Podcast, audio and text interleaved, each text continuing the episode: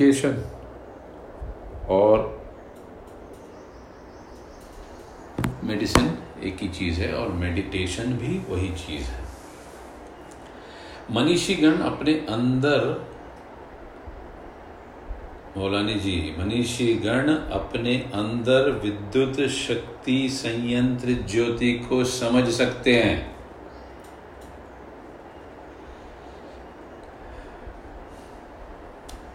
मनीषी गण अपने अंदर प्रकाशमान विद्युत शक्ति संयंत्र संपन्नता को समझ सकते हैं। विकास म्यूट कर लेना फ़ोन को, आपने लेट ज्वाइन किया है। सर, सब विक्षोभों के कारणों को सब विक्षोभों के कारणों को दूर कर, संपूर्ण प्रणाली को शांत कर, सामान्य अवस्था में ले जाने वाली और उनकी आधारभूत शक्तियों को नवजीवन से भर, उनके शरीर व मन को पूर्णतः स्वस्थ करने वाली ज्योति उनमें आ जाती है। इसको तारणहार मानते हैं। So what is that light थोड़ा और आगे हम जाएँगे तो हमको ये पकड़ में आएगा। अज्ञानी जन किसी अंधश्रद्धा के कारण किसी काठ या पत्थर के टुकड़े को भगवान मान लेते हैं और इस प्रतीक के लिए हृदय में श्रद्धा बढ़ती जाती है और श्रद्धा गुण धर्म के अनुसार उस समस्त विक्षोभों के कारणों को दूर कर संपूर्ण प्रणाली को शांत कर सामान्य में लाती है और आधारभूत शक्तियों को नव जीवन से भरती है। जबकि योगी जन संपूर्ण स्थल स्थूल जगत पर नियंत्रण स्थापित कर चुके होते हैं। उनमें बाह्य जगत ही नहीं, बल्कि अंतर में स्थित आत्मा ही में ही ईश्वर की प्रतीति होने लगती है।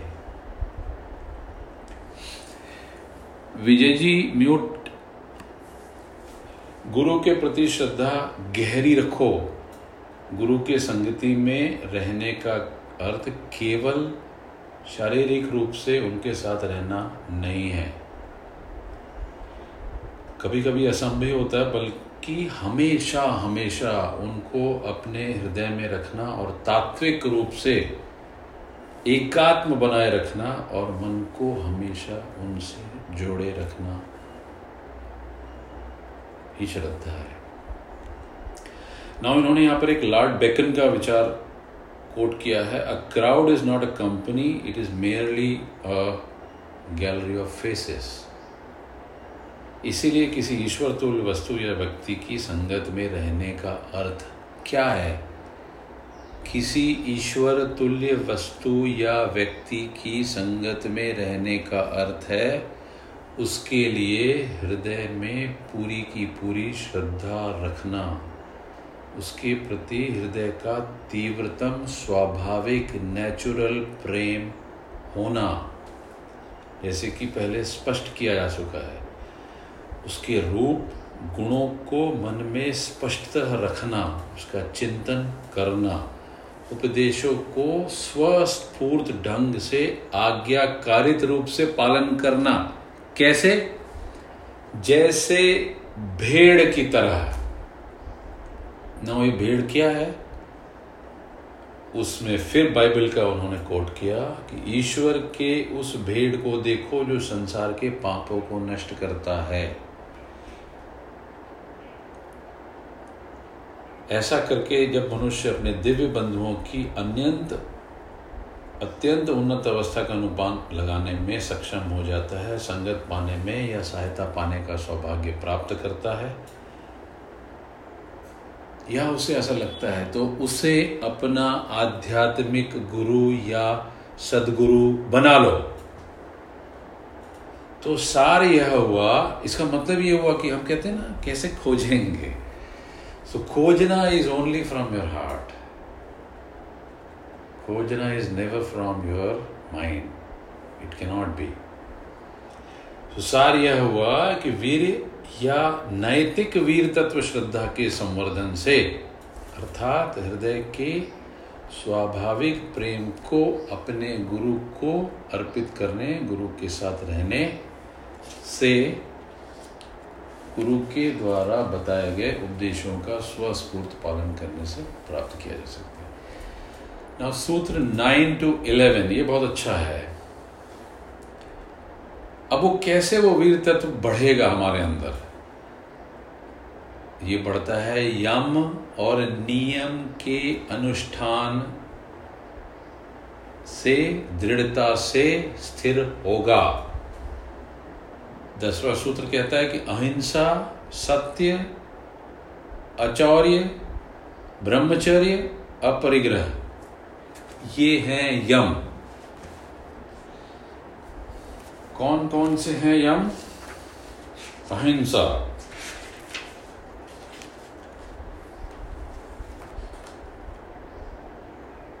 सत्य, अचौर्य, ब्रह्मचर्य और अपरिग्रह।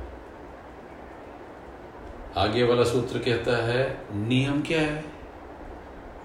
शौच, संतोष और सदगुरु के आदेश का पालन। शौच मतलब क्या? शौच मतलब शुद्धि। सो व्हाट इज़ प्योरिफिकेशन संतोष, शरीर शुद्धि और सदगुरु के उपदेश का हृदय से पालन। अमित खेर जी थियोसॉफी की जो हम पढ़ते हैं उसमें गुरुदेव के प्रति श्रद्धा और उनके आदेश का हृदय से पालन ये चीज़ है वो। सो so, वीर यम नियम के अनुष्ठान से दृढ़ होगा स्थिर होगा अहिंसा का पालन सत्य का पालन अचौर्य ब्रह्मचर्य अपरिग्रह से ये यम है शौच संतोष सदगुरु के उपदेश का पालन ये नियम है। नियम means purity of body and mind containment in all circumstances and obedience that is nothing but instruction given by guru should be followed properly yama comprise non injury to others truthfulness, non stealing, acharya, continence and non convittiness, यानी अनुष्ठान अपरिग्रह. वीर की दृढ़ता अहिंसा सत्य चोरी न करना अत्य प्राकृतिक जीवन शैली इसको इन्होंने ब्रह्मचर्य कहा है। आवश्यकता से अधिक वस्तुओं का संग्रह न करना। अपरिग्रह। यम तथा शरीर व मन की शुद्धि, सब परिस्थितियों में संतोष और गुरु के उपदेशों का हृदय से पालन के नियमों के आचरण से प्राप्त होता है। शौच का अर्थ है अंदर बाहर से स्वच्छ कर सब विजातीय तत्वों को शरीर से बाहर कर देना। अगर वो अंदर रह जाएँगे तो नेचुरली सड़ जाएँगे सड़ जाएँगे तो नाना प्रकार के रोग होंगे। और मन चूँकि जुड़ा हुआ है, इसीलिए वह पूर्व धारणाएँ और पूर्वाग्रह और सब प्रकार की चीज़ों से ग्रसित होता है, उनको निकालना है। और प्राकृतिक जीवन शैली क्या है? प्राकृतिक जीवन शैली क्या है? समझने के लिए यह अप्राकृतिक से कैसे भिन्न है, इसको समझना होगा। जीवन शैली खाने के पदार्थ। ख्याल करिएगा, जीवन शैली खाने के पदार्थ। रहने का स्थान और संगत पर निर्भर करती है। प्राकृतिक जो ढंग से जीने के लिए मनुष्यतर अनवत कोटि के प्राणी इसका अपनी मूलभूत प्रवृत्तियों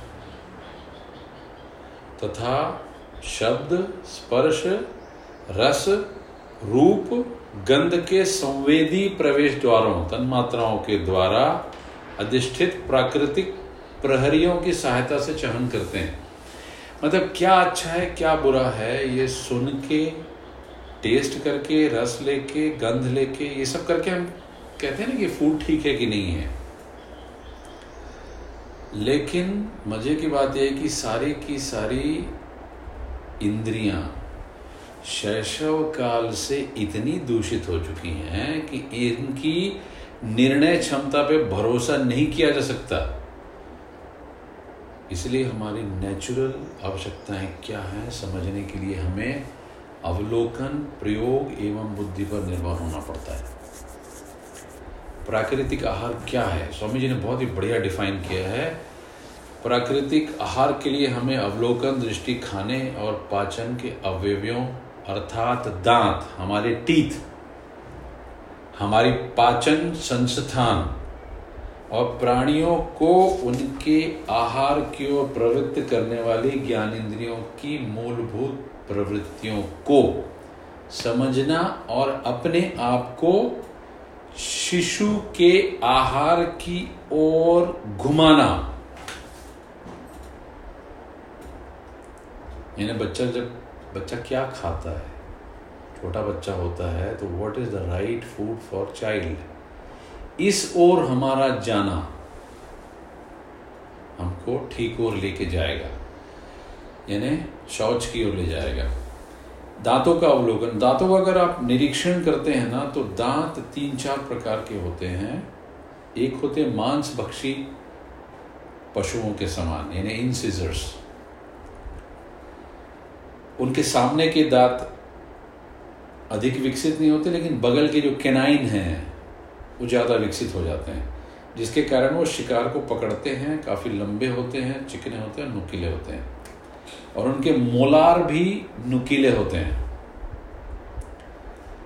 लेकिन इंपॉर्टेंट क्या है? ऊपर के और नीचे के दांत आपस में बैठेंगे नहीं, आगे पीछे होंगे। ठीक है? क्यों ऐसे होते हैं? क्योंकि वो मांस को फाड़ के खाते हैं। So you need a space between your upper and lower अब जो घास पात खाकर जीने वाले पशु हैं, उनके इंसिजर्स काफ़ी बड़े होते हैं और केनाइन बहुत छोटे होते हैं। जैसे हाथियों के। दाढ़ के दांतों का ऊपरी भाग चौड़ा होगा, उसके दोनों तरफ़ इनेमल होंगे, ऊपरी भाग में नहीं होंगे। अब आते हैं फलाहारी पशु। इन्हें ऐसे पशु जो ज़्यादा फलों पर डिपेंड होते हैं और जिनके दांत होते हैं। बगल के दांत थोड़े से बाहर निकले होंगे, शंकु के आकार के कोनिकल होंगे और ब्लंट होंगे, यानी अतीक्ष्ण होंगे। वो क्यों ऐसा होते हैं? क्योंकि ज़ोर लगाना है, शिकार को पकड़ना नहीं है। दाढ़ के दांतों का ऊपरी भाग चौड़ा होगा, भोजन को प्रक्रिया में, पीसने की प्रक्रिया में सतह का क्षय न हो। इसलिए उन पर इनेमल होना ज़रूरी है। परंतु ये मांस को चबाने वाले नुकीले दांतों की तरह नहीं होंगे। दूसरी ओर, जो सर्वभक्षी है, सर्वभक्षी मतलब जो दोनों चीज़ें खा सकते हैं। जैसे भालू। उसके सामने के दांत, यानी इन सीजर्स घास पात के खाने वाले जैसे होते हैं, बगल के दांत केनाइन मांस भक्षियों की तरह होते हैं। और चबाने के दांत दोनों तरह के होते हैं। अब अगर हम ह्यूमंस के दांतों की तुलना इनसे करें तो हमको समझ में आता है साहब कि हमारे दांत मांस भक्षियों जैसे नहीं है। न ही हमारे दांत घास पात खाने वाले जैसे हैं। तो बचा क्या? बचा फलाहारी पशु। फलाहारी पशुओं के दांत और हमारे दांत एक जैसे होते हैं। इसलिए युक्ति संगत निश्चय यह है कि मनुष्य फलाहारी प्राणी है। फलाहारी से कहने का मतलब स्वामी जी का ये नहीं है कि आप पूरे फ्रूटेरियन बन जाना। नो, पूरा फ्रूटेरियन नहीं बनना है। अनाज, सब्ज़ियाँ और फ्रूट्स, इसकी ओर जाना है। तो ही आपकी बॉडी आपको शौच की ओर ले जाएगी। न चलो तो आपने दांत समझ लिए, न पाचन नली के बारे में भी उनकी बहुत ही सुपर्ब गणना है जो कि मेडिकल साइंस जिसमें विश्वास नहीं करती है। स्वामी जी कहते हैं कि जो मांस बक्षी पशु है ना, उनकी आते, इन इंसेटाइन जो है कैसे कैलकुलेट होती है? जो मांसभक्षी हैं, उसमें जो उनका फ़ूड जहाँ से खाते हैं और कचरा जहाँ से निकलता है मुख से गुदा तक की जो लंबाई है उनकी बॉडी की, उनसे थ्री टू फाइव टाइम्स ज़्यादा लंबी होंगी उनकी इंसेंटाइन अब जो घास पात खाने वाले हैं, उनकी जो आते हैं वो 20 से 28 गुना ज़्यादा होंगी।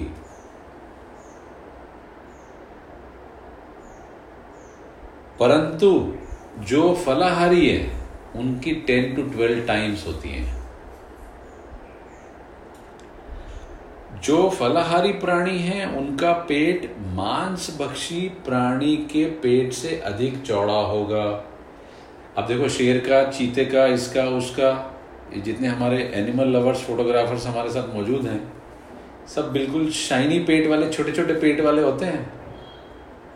लेकिन आप गाय को देख लो और बाकी लोगों को देख लो जो सिर्फ़ घास पात खाते हैं, उनके बड़े होते हैं। मनुष्य में ठीक ये रचना पाई जाती है, यद्यपि शरीर विज्ञान कहता है कि मनुष्य के आते उसके शरीर से तीन से पाँच गुना ही अधिक लंबी होती हैं। अब शरीर विज्ञान का कैलकुलेशन यहाँ पर जाके फेल हो जाता है। क्योंकि स्पिरिचुअल गुरु ने कहा कि आपकी मुख और आपकी गुदा तक की जो लंबाई है, उससे 10 से 12 गुना अगर आप कैलकुलेट करोगे तो वो एग्जैक्ट लेंथ रहेगी आपकी इनसे टाइम की। शरीर वालों ने क्या कह दिया? डॉक्टर ने क्या कह दिया? भैया, मुँह से लेके पैर तक काउंट कर लेना। तो जैसे ही मुँह से पैर तक काउंट करते हैं, हम थ्री टू फाइव टाइम वाले ट्रैप में फंस जाते हैं। तो थ्री टू फाइव टाइम वाले ट्रैप में फंसते हैं तो ये कहने लगते हैं कि नहीं, तुम तो मांस भी खा सकते हो। ये एक बहुत बड़ा प्रॉब्लम है, जिसके कारण मनुष्य अहिंसा की तरफ़ नहीं जा पा रहा है। बहुत बड़ा कारण है ये। इसलिए ऐसे रिलीजन जिनमें प्राइमरी फ़ूड नॉन वेजिटेरियन है, हिंसक हैं, यही कारण है। नौ ज्ञानेन्द्रियों का अवलोकन, प्राणियों के लिए कौन सा खाद्य उपयुक्त है? यह उनकी ज्ञानेन्द्रियों से ही सही मायने में तय होगा। अब कैसे तय होता है? जब मांस खाने वाला प्राणी है, उसको अपना भोजन दिखाई पड़ेगा तो आपने अगर ख्याल किया हो तो उसकी खुशी का कोई सीमा नहीं रहता, उसकी आँखों में इतनी चमक आती है कि वह उस मरे हुए पशु के बहने वाले रक्त को भी इतने मज़े से चाटता है जैसे कि ग्लूकोन डी पी रहा हो। इसके ठीक विपरीत, अगर किसी घास पात में, पत्ते में, इन सब चीज़ों में कहीं गलती से कोई रक्त की बूंद मिल जाए तो घास खाने वाला प्राणी वहाँ दूर दूर तक जाता ही नहीं है।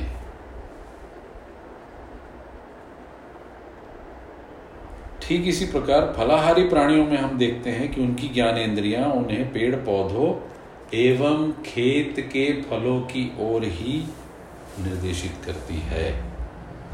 मनुष्यों में अगर हम देखें तो किसी भी मानव वंश के मनुष्यों की गंध, ध्वनि एवं दृष्टि की इंद्रियाँ उन्हें प्राणियों की हत्या करने की ओर प्रवृत्त नहीं करती। बल्कि वो तो ऐसे किसी हत्याओं के दृश्य को देख भी नहीं सकते। बूचड़ खाने हमेशा गाँव से दूर रखे जाते हैं। मांसों को खुला रखकर ले जाने के विरुद्ध भी कड़े नियम हैं। तो फिर क्या मांस को प्राकृतिक आहार समझना चाहिए? जब उसकी आँखें और नाक दोनों इसके इतने विरुद्ध हैं। अब मज़ा क्या होता है? हम मसाले, नमक और चीनी, इनकी सुगंधों से, उस मांस की सुगंध को इतना ढक देते हैं, इतना ढक देते हैं कि हमें समझ में नहीं आता कि मांस की दुर्गंध क्या है।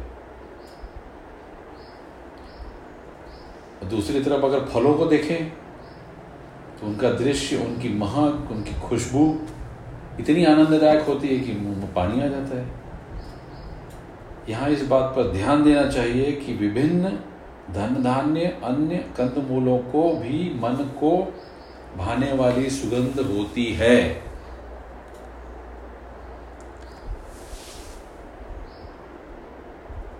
जब तक उन्हें पकाया न गया हो, यद्यपि यह सुगंध बहुत मंद होती है, इसलिए मानव फलाहार प्राणी रहने के लिए ही बना है।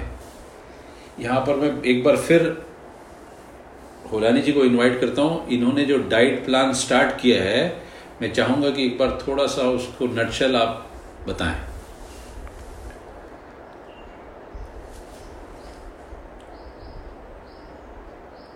जी। पुरानी जी सुन पा रहे हैं आप मेरे को?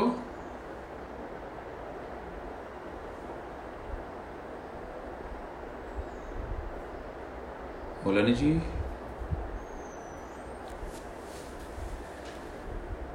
आई थिंक होलानी जी का कट हो गया है क्या?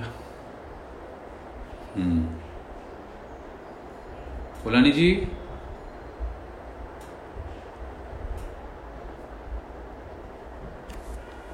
चलिए और आप वापस कनेक्ट होंगे।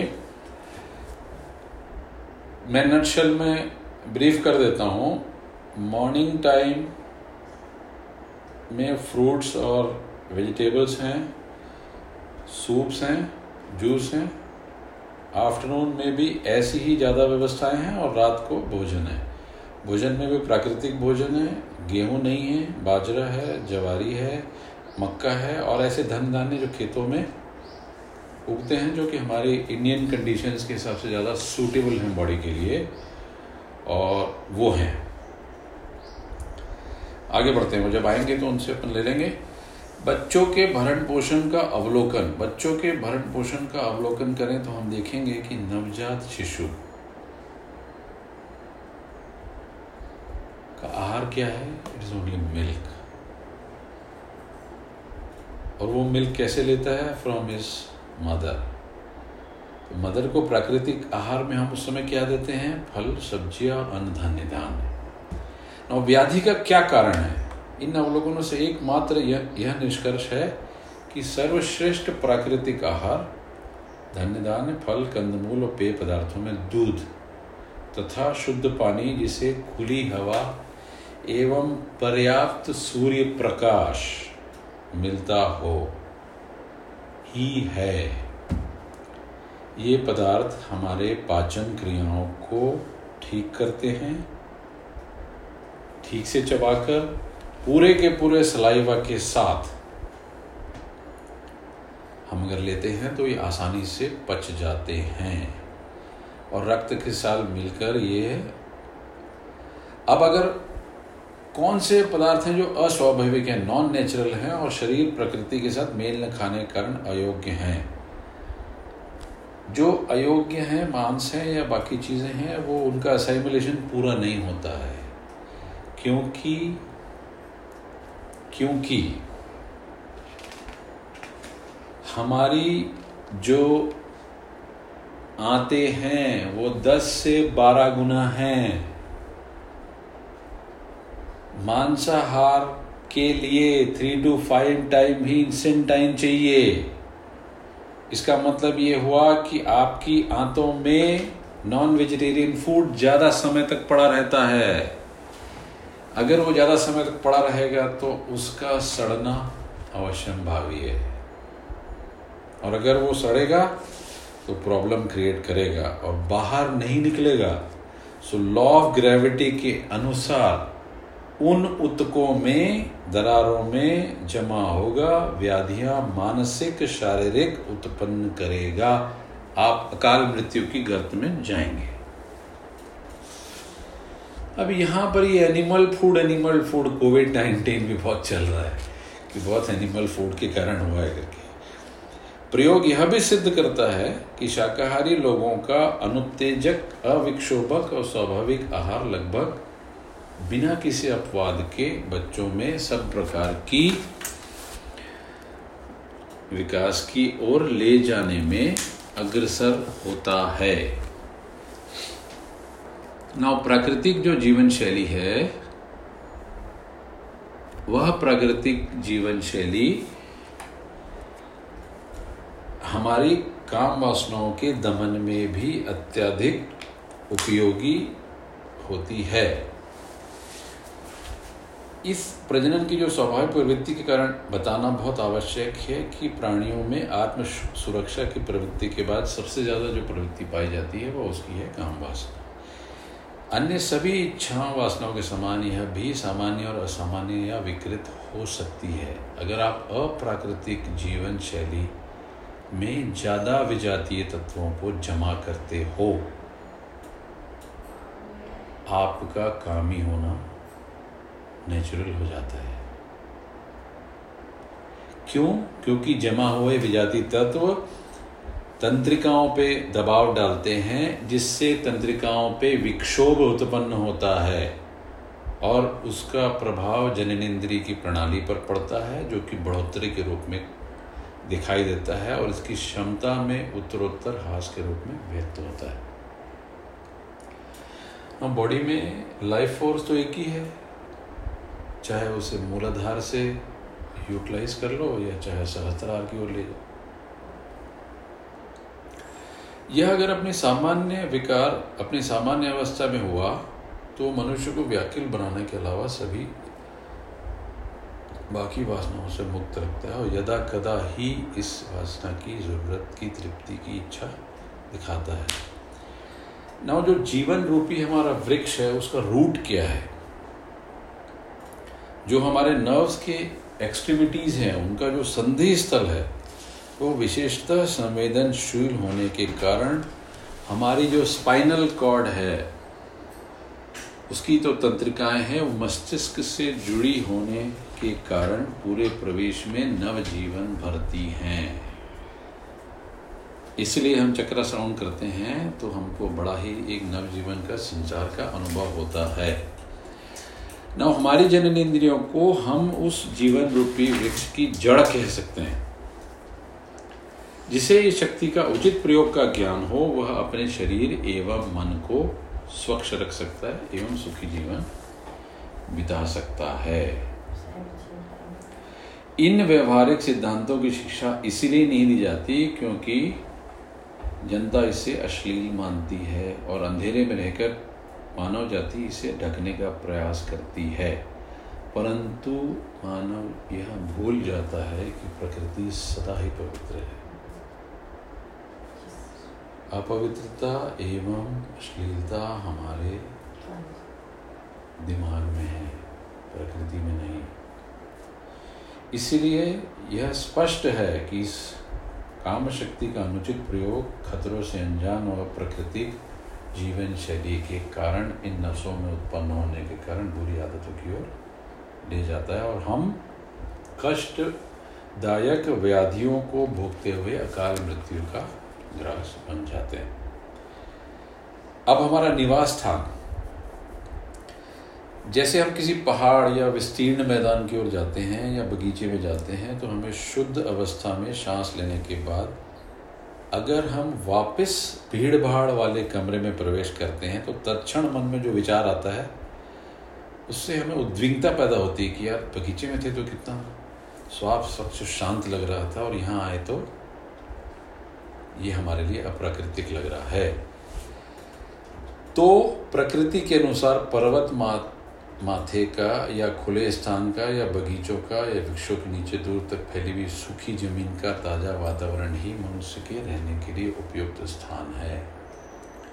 एक बात तो ये तय है कि ये धैर्य की जो परीक्षा पूरी ग्लोब की हो रही है, उसके बाद भीड़ भाड़ से लोग ज़रूर भागना शुरू होंगे। एंड पीपुल अंडरस्टैंड कि व्हाट इज़ माई अपरिग्रह भी बहुत ज़ोर से आएगा। और जितना काम हो जाता है मतलब ये एक से एक इतनी अद्भुत अद्भुत चीज़ें कर देने वाला है ये मार्वलस कोविड नाइन्टीन कि हम जिसकी कल्पना नहीं कर सकते हैं। संगत कैसी हो? तीसरी बात है, संगत कैसी हो?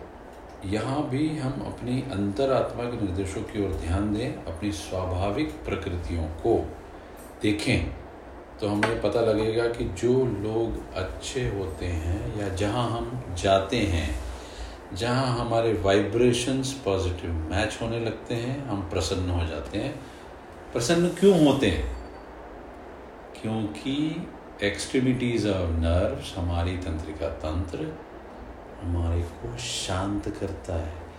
सो शांतता की ओर ले जाने वाली हर चीज़ शुभ कर्म है। और ऐसा करने से स्वाभाविक प्रेम विकसित होता है और हमारी व्यथाएँ दूर होती हैं। दूसरे शब्दों में हम ये कहें कि यह सत या त्राणदाता की संगत में होना चाहिए, असत और की संगत में नहीं। असत की संगत से दूर और सत की संगत की ओर जाने के आदेशों का कोई इंडिकेशन हमें हमेशा ही प्रकृति की ओर से और अपनी अंतरात्मा से मिलते रहता है, हम सुनते नहीं हैं। इनको छोड़ के जो भी है, वो असत है, उसका अगर हम संगत करते हैं तो हमें विपरीत परिणाम भोगने पड़ेंगे। प्राकृतिक जीवन शैली और शौच की आवश्यकता क्यों? क्योंकि इससे शरीर और मन शुद्ध होगा और नियम के पालन में सहायता होगी। इसलिए इस पूर्ण शुद्धता को प्राप्त करने की चेष्टा करनी चाहिए। अब सूत्र 12 से 18 में ले लेता हूँ, उसके बाद अपन इसको नेक्स्ट मीटिंग में करेंगे, क्योंकि ये करीब 38 सूत्र हैं। 12 से 18 ये कहता है कि अगर ये हो जाता है यम नियम शौच, ततः पाश क्षय मतलब इसके बाद बंधन का नाश हो जाता है। घृणा, लज्जा, भय, शोक, जुजुप्सा, जाति का अभिमान, कुल का अभिमान और आत्म का अभिमान। ये आठ प्रकार के बंधन हैं।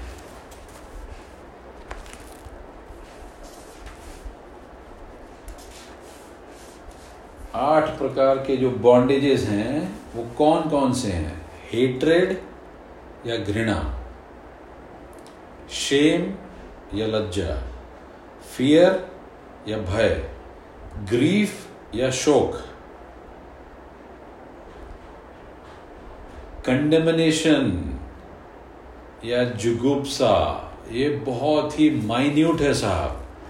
हम इतने मज़े से चीज़ों को कंडेम करते रहते हैं, चौबीसों घंटे। चौबीसों घंटे कंडेमनेशन के अलावा कोई काम ही नहीं है हमारा। उसके बाद रेस का प्रेजुडिस मेरी तो उच्च जाती है। प्राइड ऑफ़ फैमिली मैं उच्च कुल से आता हूँ। एंड स्मजनेस आत्माभिमान, मैंने तो पा लिया है। ये पाश है। पाश के क्षय होने से चित्त का महत्व या वीरत्व प्राप्त होता है।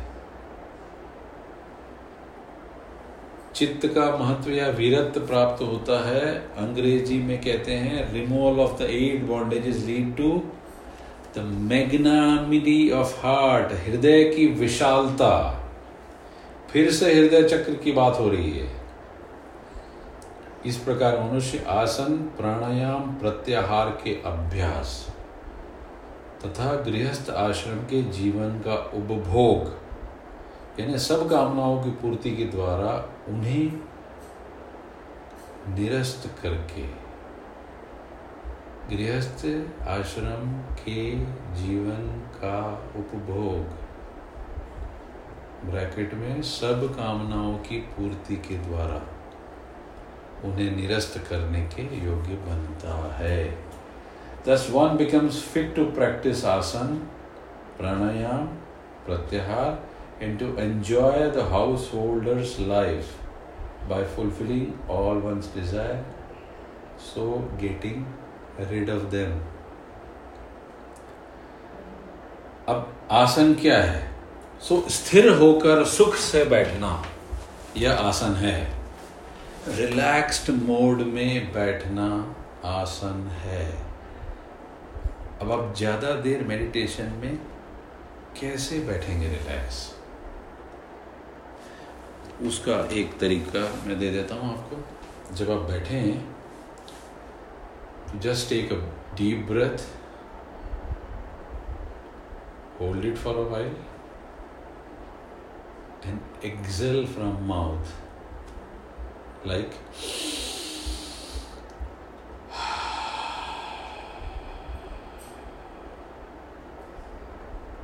जैसे ही आप ये करते हो, एकदम रिलैक्स हो जाते हैं। फिर उसके बाद आप जिस भी आसन में बैठ रहे हैं, पद्मासन में बैठ रहे हैं, अर्ध पैदासन में बैठ रहे हैं, सुखासन में बैठ रहे हैं चेयर पे बैठ रहे हैं spine is to be erect spine is to be erect chin vertical from the bottom line of our earth should sit straight no direct contact with earth धीरे से पलके गिर जाए। अगर पलकें खुली रखनी है तो पुतलियाँ ऊपर चढ़ जाए। ज़्यादा आसान है पलकें धीरे से गिर जाए।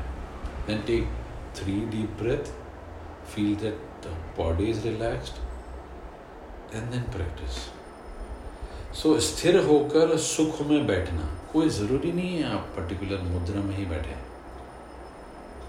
It has to be in a deep relaxation mode.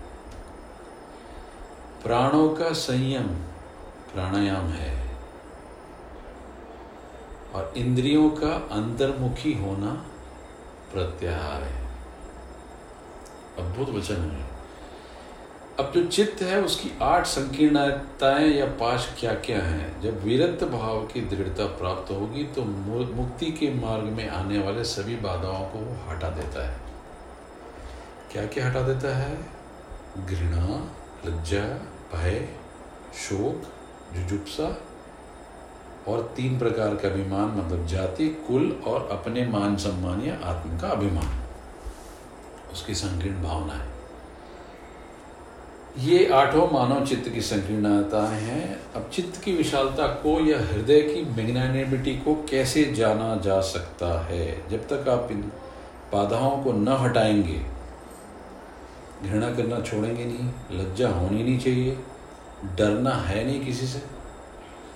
शोक किसी प्रकार का ना हो कंडेमनेशन ना हो रेस क्रीड कास्ट फलाना दिखाना किसी प्रकार का कोई अभिमान ना हो।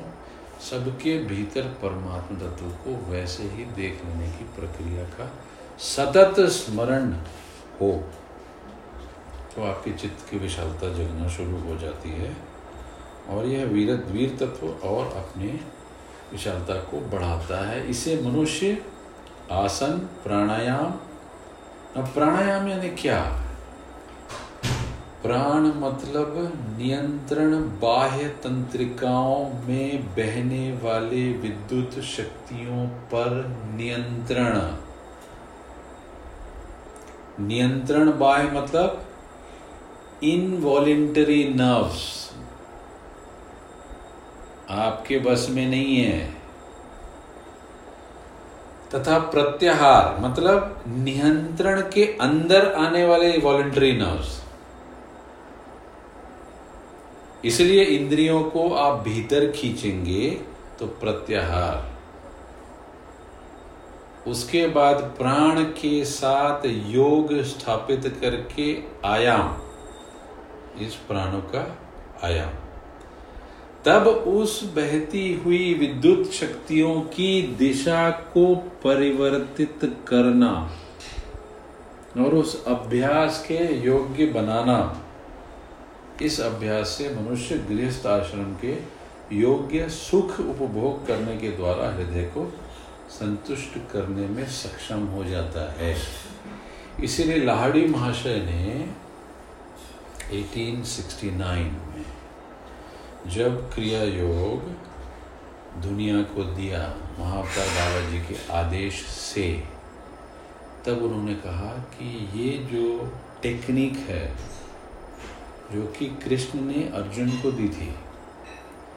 इस टेक्निक के द्वारा तुम साल्वेशन को सेल्फ रियलाइजेशन को, योग को, मोक्ष को प्राप्त कर सकते हो और गृहस्थ आश्रम में भी रह के बहुत आसानी से इसको अप्लाई कर सकते हो।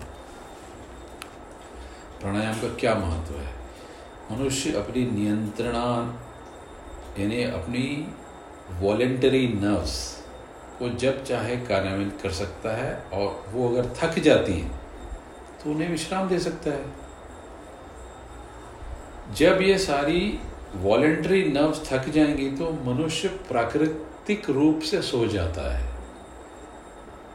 और इस निद्रा के द्वारा वापस वो वॉलेंट्री नर्व्स तरोताजा हो जाती हैं।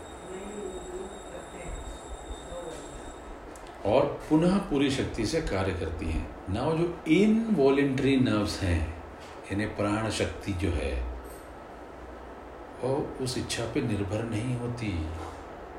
और मज़े की बात यह है कि वह अपने जन्म से ही निरंतर कार्य करती रहती है। इस पर कोई नियंत्रण न होने के कारण मनुष्य ये, को ये लगता है कि मैं इसमें कोई हस्तक्षेप नहीं कर सकता। और जब ये थकती हैं तो इनको भी तो विश्राम की आवश्यकता होगी ना। तो ये भी प्राकृतिक तौर पर निद्राधीन हो जाती हैं, और इस निद्रा को महानिद्रा या मृत्यु कहते हैं। और जब यह हो जाता है तो ब्लड सर्कुलेशन श्वास प्रश्वास आदि जीवन की आवश्यक क्रियाएँ रुक जाती हैं और स्थूल शरीर का अपने आप क्षय हो जाता है। कुछ समय बाद जब महानिद्रा, ठीक से ख्याल करिएगा, जब महानिद्रा इन प्राण शक्तियों की वापस उठती है जागृत होती है तो बची हुई वासनाओं के साथ नए स्थूल शरीर को ढूंढती है। और ठीक इसी प्रकार मनुष्य जीवन और मृत्यु के चक्र में अपने आप को बाँध लेता है। और अंतिम मुक्ति या सावेजन से मुक्त हो जाता है। ना, मृत्यु पे नियंत्रण कैसे होगा?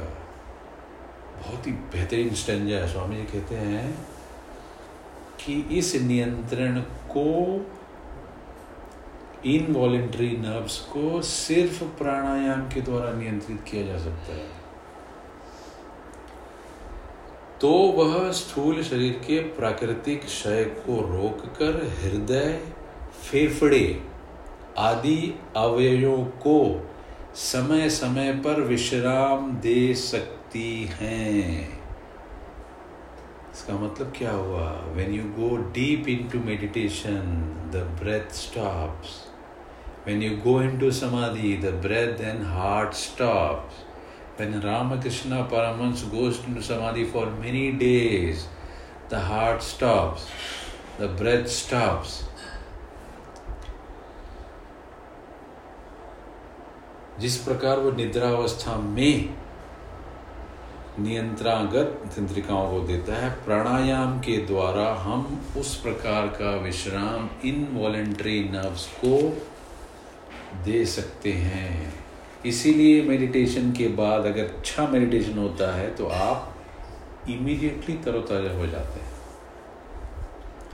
और नव शक्ति से युक्त होकर संपन्न रूप से कार्य करते हैं। जिस प्रकार निद्या के बाद इन इनवॉल्ट्री नर्व्स को विश्राम मिल चुका होता है सॉरी जैसे वॉलेंट्री नर्व्स ऑटोमेटिकली ज्वाइन करके विश्राम प्रहलाद सोनी जी, प्रहलाद सोनी जी, आप म्यूट कर दीजिए अपना फ़ोन फ़ोन को म्यूट कर दीजिए। जिस प्रकार निद्रा के पश्चात जिस प्रकार निद्रा के पश्चात नियंत्रण, जो वॉलेंट्री नर्व्स हैं, एक बार आप अपने स्क्रीन को टच करेंगे तो म्यूट बटन आएगा, प्रहलाद जी उसको छू दीजिएगा तो म्यूट हो जाएगा। जैसे वॉलेंट्री नर्व्स को अगर विश्राम मिलता है तो सुबह जब हम सो के उठते हैं तो हम तरोताज़ा हो जाते हैं। और किसी सहायता की कोई आवश्यकता नहीं होती। वैसे ही इन वॉलेंट्री नर्व्स को जब पूरा विश्राम मिलता है तो वह फिर से जागृत होकर पृथ्वी पर आती हैं। इसका मतलब ये हुआ कि अगर मनुष्य जीते जी, मरना सीख ले। तो ही एक तरीका है कि वो इस चक्र से बाहर हो सकता है। और इसको अगर प्रतिदिन हम विश्राम करना सिखा देते हैं तो पूरा का पूरा तंत्र उस योगी के पूर्ण नियंत्रण में आ जाता है, जो प्राणायाम का निरंतर अभ्यास करता है। इस प्रकार अधिकांश मनुष्य को होने वाली अकाल रूप से ग्रसित करने वाली मृत्यु उस योगी को छू नहीं पाती।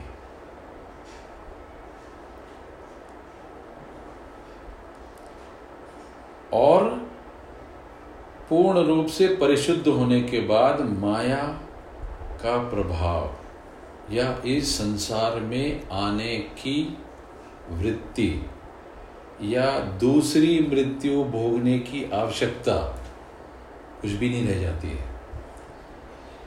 इसमें लॉर्ड कृष्ण कहते हैं कि चैतन्य, या जीसस क्राइस्ट कहते हैं कि चैतन्य में जो हमें आनंद प्राप्त होता है, कूटस्थ में रहने पे जो हमें आनंद प्राप्त होता है,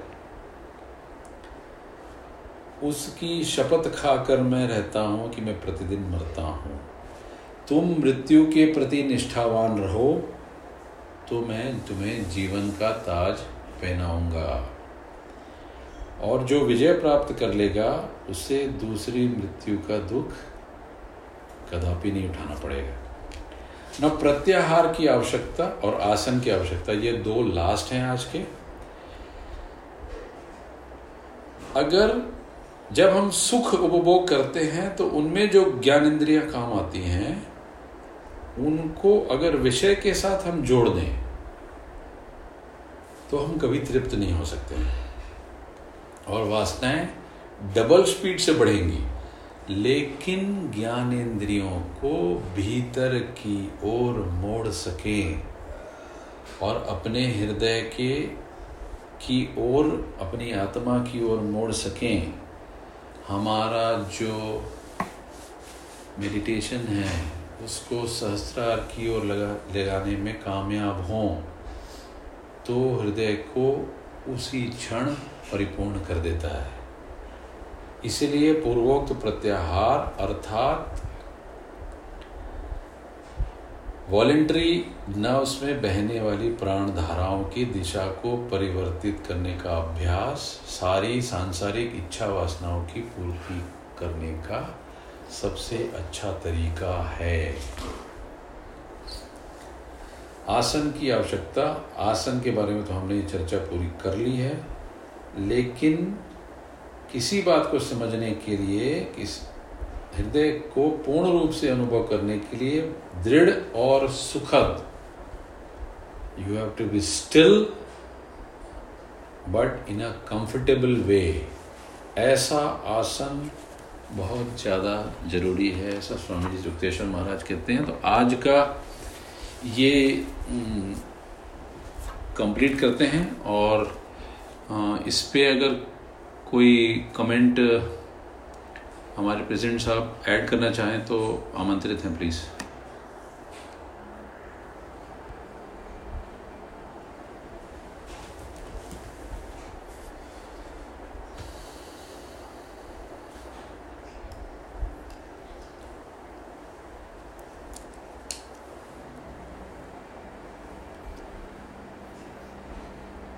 जी नाथ साहब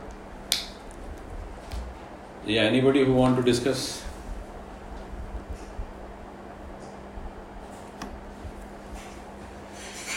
थोड़ा सा आप थोड़ी, आवाज़ थोड़ी सी बढ़ाइए।